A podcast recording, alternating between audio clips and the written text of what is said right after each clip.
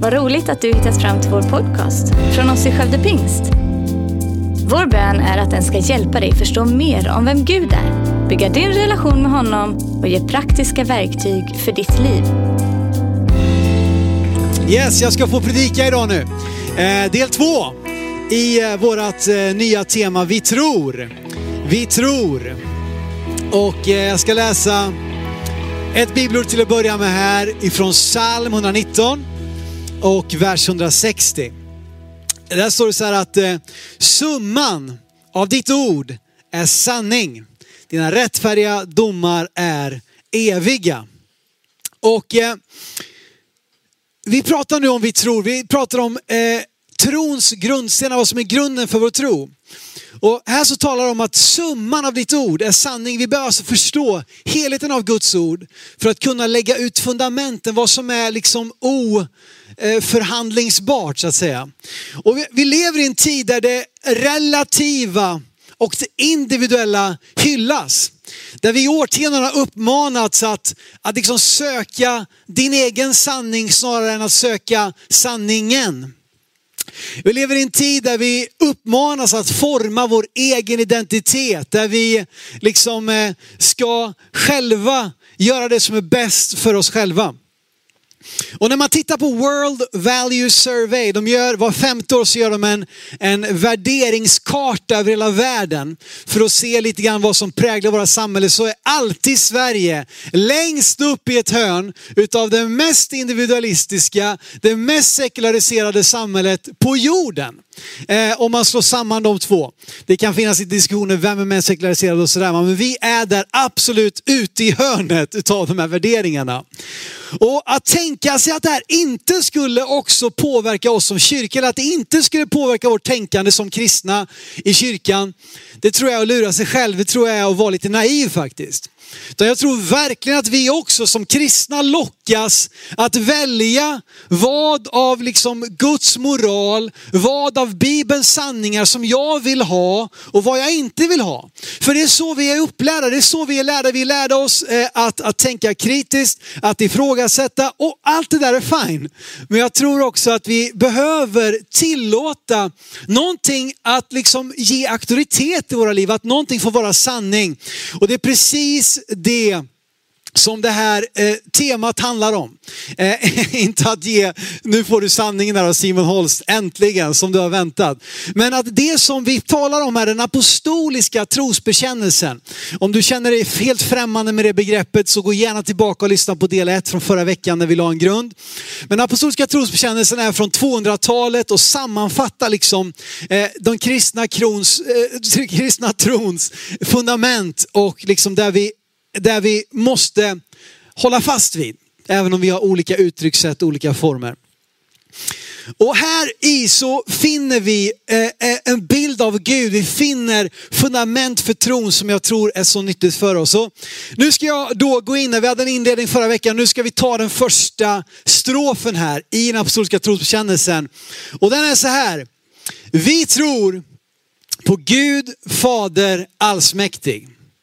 Det är det enda vi ska tala om idag. Vi tror på Gud Fader allsmäktig. Den nicenska trosbekännelsen som kom ett par hundra år senare fördjupar och liksom förtydligar vissa saker och breddar lite grann. Det lägger till ett viktigt ord. Det sägs så här, vi tror på en enda Gud, allsmäktig fader. Vi tror på en Gud, Gud är en. Och som kristen så vet du att vi talar om Fadern, Sonen och den helige Ande. Och det är också det som ibland blir svårt för vissa muslimer, det blir ibland svårt för vissa judar att acceptera att, vi, att kunna tro på den kristna guden som ju de då tycker sig se ut som att det är tre gudar. Men vi tror på en Gud. Vi tror på en Gud. Första Timoteusbrevet 2, vers 5 använder just den, eh, det uttryckssättet så att säga. Paulus skriver, Gud är en och en är medlem mellan Gud och människa, människor, människan Kristus Jesus. Hela trosbekännelsen är uppbyggd kring treenigheten, Fadern, Son och helig Ande. Och treenigheten förtjänar en predikan i sig själv och jag ska inte liksom fokusera på det. Eh, men jag vill slå fast ändå att vi tror att Gud är tre i en. Han är en Gud, han är treenig Gud. Och det här har ju förbryllat människor, teologer, tänkare. Man har försökt att förklara treenigheten. Och man kan definitivt göra det på massa olika sätt. Och du kanske har hört sådana här eh, exempel som att ja, men vatten kan både existera som is, ånga, flytande form. Ett ägg har både gula, vita och skal. Eh, och, och, så använder man lite sådana här eh, bilder som alla på något sätt kommer lite till korta. Och visst, det kanske kan hjälpa oss att förstå att det finns en enhet som består av olika delar. Men det som jag tycker har hjälpt mig mest att förstå varför Gud måste vara tre en. Det är det faktum att Bibeln säger att Gud är kärlek. Bibeln säger att Gud är gemenskap. Bibeln säger att Gud är god. Och nu undrar du vad det är med treenigheten att göra? Men tänk själv, hur kan man vara, och Gud då, han är också upphöjd över allt. Han behöver ingen, ingen mer enhet för sin existens. Han står utanför tid och rum. Han är allsmäktig som vi läste här. Men hur kan man vara kärlek om man inte har någon att älska? Hur kan man vara gemenskap om man är ensam? Då kan man ju tycka, ja, men då behöver ju Gud människan för att vara kärlek. Nej, Gud behöver ingen annan för att vara Gud. Han är Gud i sig själv. Och det faktum att Gud är tre i en innebär att han i sig själv kan vara gemenskap. Att han i sig själv kan vara kärlek. Därför att han älskar eh, eh liksom sig själv. Då. Men i treenigheten så finns allt som behövs för Gud att själv vara kärlek, godhet och gemenskap. Den första eh, strofen är, det står, det står bara vi tror på Gud. Man skulle kunna ha predikan där. Och det måste man ju börja, vi tror på Gud. Finns det argument för Guds existens? Hur kan man överhuvudtaget tro på Gud? Det verkar barnsligt, det verkar förlegat, det verkar 90-tal eller 1800-tal, det verkar mormors varning, jag vet inte alls vad du får för bilder. Eh, eh, liksom. Men är det så att Gud vi har fått svar nu, vetenskapen har gett oss svar. Vi behöver inte längre skylla på Gud. Vi behöver inte längre Gud för att täcka över våra kunskapsluckor. Vi vet bättre. Jag tror inte att man ska komma undan så enkelt som att bara säga, nej men vetenskapen säger si, vetenskapen säger så. Vetenskapen, menar jag, sann vetenskap pekar mot Guds existens i min mening. Du ska få ett starkt Eh, vetenskapligt argument. Inte för att jag är en vetenskapsman, jag har hört detta nu då av människor som är duktiga, pålästa, kunniga. Det kallas för det moraliska gudsargumentet. Jag vill koppla just idag, nästa vecka ska jag ge det bästa gudsargument, eller argumentet för Guds existens som finns i min mening. Så missa inte nästa söndag. Det kommer bli kanon. Men du ska få ett idag som kopplas tydligt med att vi sjöng tidigare idag i början av lovsången att Gud är en god, god far. Och det här gudsargumentet kopplar just med det faktum att Gud är god. Det moraliska gudsargumentet. Och du tycker, det är moral, det var tråkigt. Moralkärring, det har man ju hört talas om, men det var något annat. Eh, men det argumentet, man kan bygga upp det då som, som, som bra argument på tre steg. Nummer ett, om det finns objektiva moraliska värden och förpliktelser så finns Gud. Nummer två, det finns objektiva moraliska värden och förpliktelser. Och nummer tre, alltså finns Gud. Så enkelt kan man bevisa Guds existens. Och du kanske inte tänkte, jag hängde inte med överhuvudtaget kanske du tänker. Finns det objektiva moraliska värden och förpliktelser? Finns det objektiv moral? För första måste vi skilja på objektiv och subjektiv. Subjektiv moral eller subjektivt tyckande eller värderingar är ju att jag gillar mer vaniljglass än chokladglass. Och alla sa? Amen. Nej, för en del tyckte inte det. Du kanske tycker att chokladglass är mycket godare och det är helt fine. Det är en subjektiv sanning. Vi kan också tilldela saker värde. Vi kan ha en hundralapp. Jag skulle haft en hundralapp här nu egentligen inser jag, men det har jag inte. Se hundralappen framför dig här. Jag är rik. Nej säg, nej, säg inte det. Jo, säg det. Jag är rik. Det är bra. En hundralapp. En papperslapp. Som vi har tilldelat värdet 100 svenska kronor. För att det, det har vi som har gett det till det. Sen kan vi säga, nu ska vi byta sedlar, det är inte värt en spänn längre. Nej, då var det inget värde längre. Men finns det saker som har ett obestridligt moraliskt värde? Jag menar att svaret är ja, det finns det.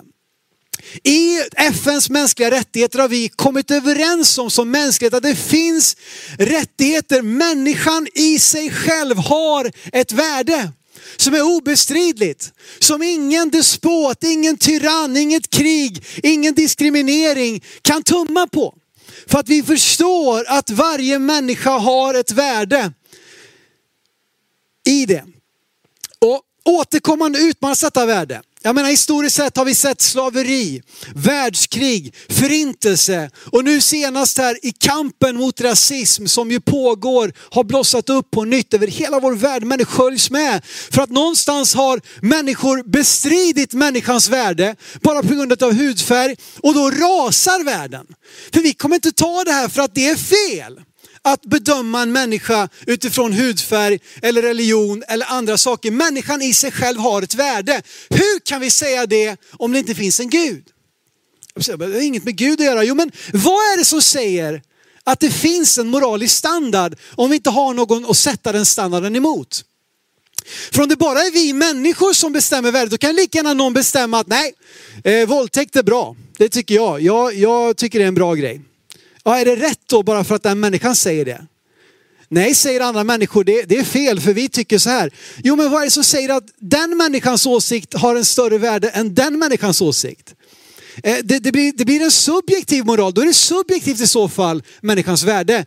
Men min poäng här är att även om Hitler hade vunnit andra världskriget, även om han hade erövrat hela världen och liksom sagt att judar är, är, ska inte få finnas, så hade det fortfarande varit fel.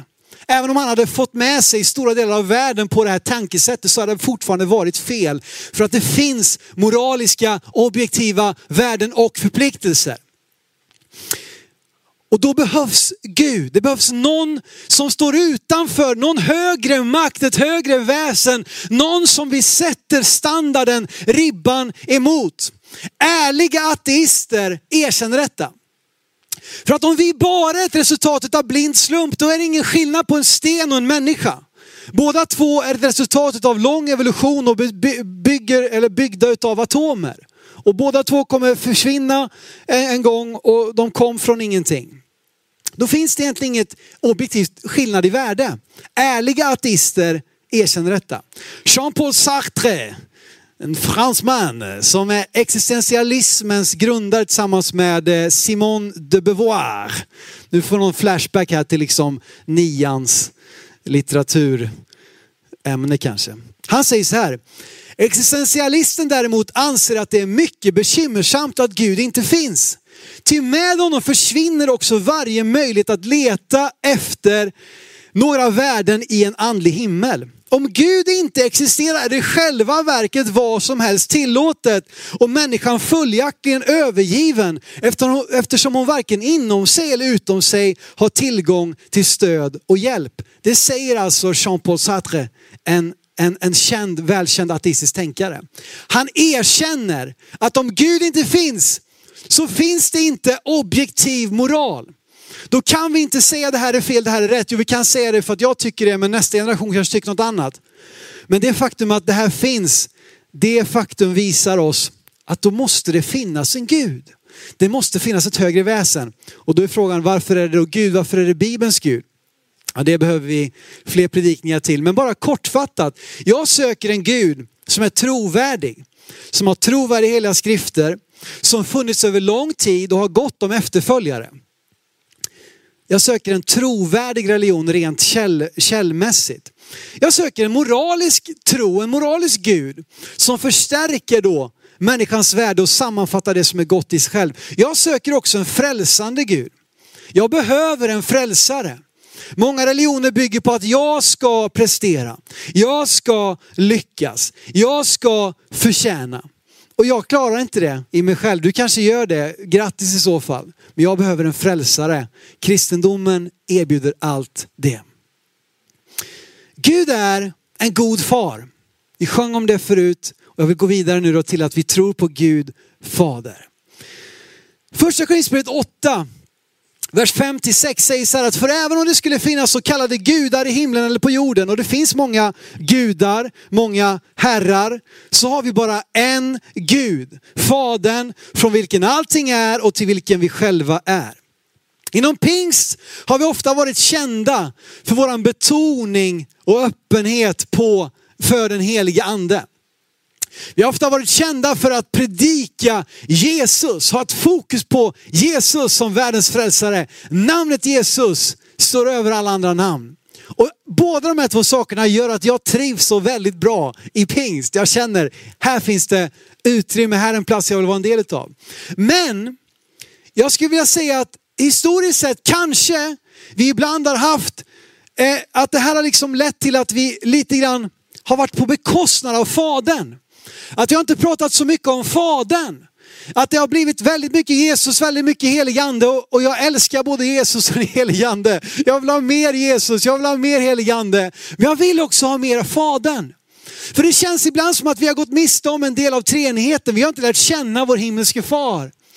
Sven Bengtsson som är, är, med och leder det här mötet här, min pastorskollega, han hjälpte mig att se det här för många år sedan. Han hade utmanande predikningar och utmanade oss om att, hallå, be som Jesus, be till Fadern. Be till Fadern i Jesu namn genom en helig ande. Fadern vill lära känna dig, Fadern vill ha relation med dig. Och Gud är en god far. Och jag tror att vi skulle må bra av att lyfta fram Fadern i vår bön, i vår lovsång, i vår förkunnelse, i vår tacksamhet. Tacka Fadern. Tack Fader att du sände din son Jesus Kristus att dö i mitt ställe. Tack Fader att du är en god Gud som tar hand om mig och finns där med mig. Men poängen är att relationen till Gud som far är ju också komplex. Därför att relationen till far är komplex. Det är ett välkänt faktum att väldigt många av de som sitter i fängelse har trasiga relationer med sina, med sina pappor. Framförallt kanske med båda föräldrarna men alldeles särskilt med sina pappor. Kanske inte ens har haft en närvarande pappa. Forskningsstudie efter forskningsstudie visar hur viktigt det är med en manlig, trygg, sund förebild för barn som växer upp. Och har vi då en trasig relation med vår pappa som vi så många av oss har och säkert att för en del av er som lyssnar just nu så är det som ett öppet sår. Prata inte om min pappa. Därför att det, det, det, det går så djupt i oss. Har du en, relation, en, bra relation med din pappa så kanske det kan hjälpa din relation med din himmelske far. Men har du en dålig relation med din, med din jordiske pappa så kanske du kanske har en sträng pappa. Då kanske du får en bild av att Gud är sträng. Kanske har en pappa som har liksom straffat dig, då får du bilden av att Gud straffar dig. Eller har en pappa som aldrig har uppmuntrat dig, då får du bilden av att Gud aldrig är nöjd med dig. Förstår ni? Vår relation med vår jordiska pappa har så lätt att kunna påverka vår relation med vår himmelske pappa på ett negativt sätt. Men jag vill säga därför att Gud är en god far. I honom har vi en annan förebild. Och Gud är inte bara din far, han är också din pappa. jag ska läsa ett bibelord från Romarbrevet 8, vers 15. Paulus skriver en fantastisk vers. Alltså hela, hela Romarbrevet kapitel 8 är värt att läsa och memorera och komma ihåg. I vers 15 säger Paulus så här. Ni har inte fått slaveriets ande så att ni på nytt skulle leva i fruktan. Nej, ni har fått barnaskapets ande i vilken vi ropar Abba, fader. Abba, fader. Abba, vad är det för någonting? Liksom fiskbullar eller popgrupper. Nej, Abba är det hebreiska ordet för pappa. Det mer intima ordet som man bara säger kanske till sin egen far.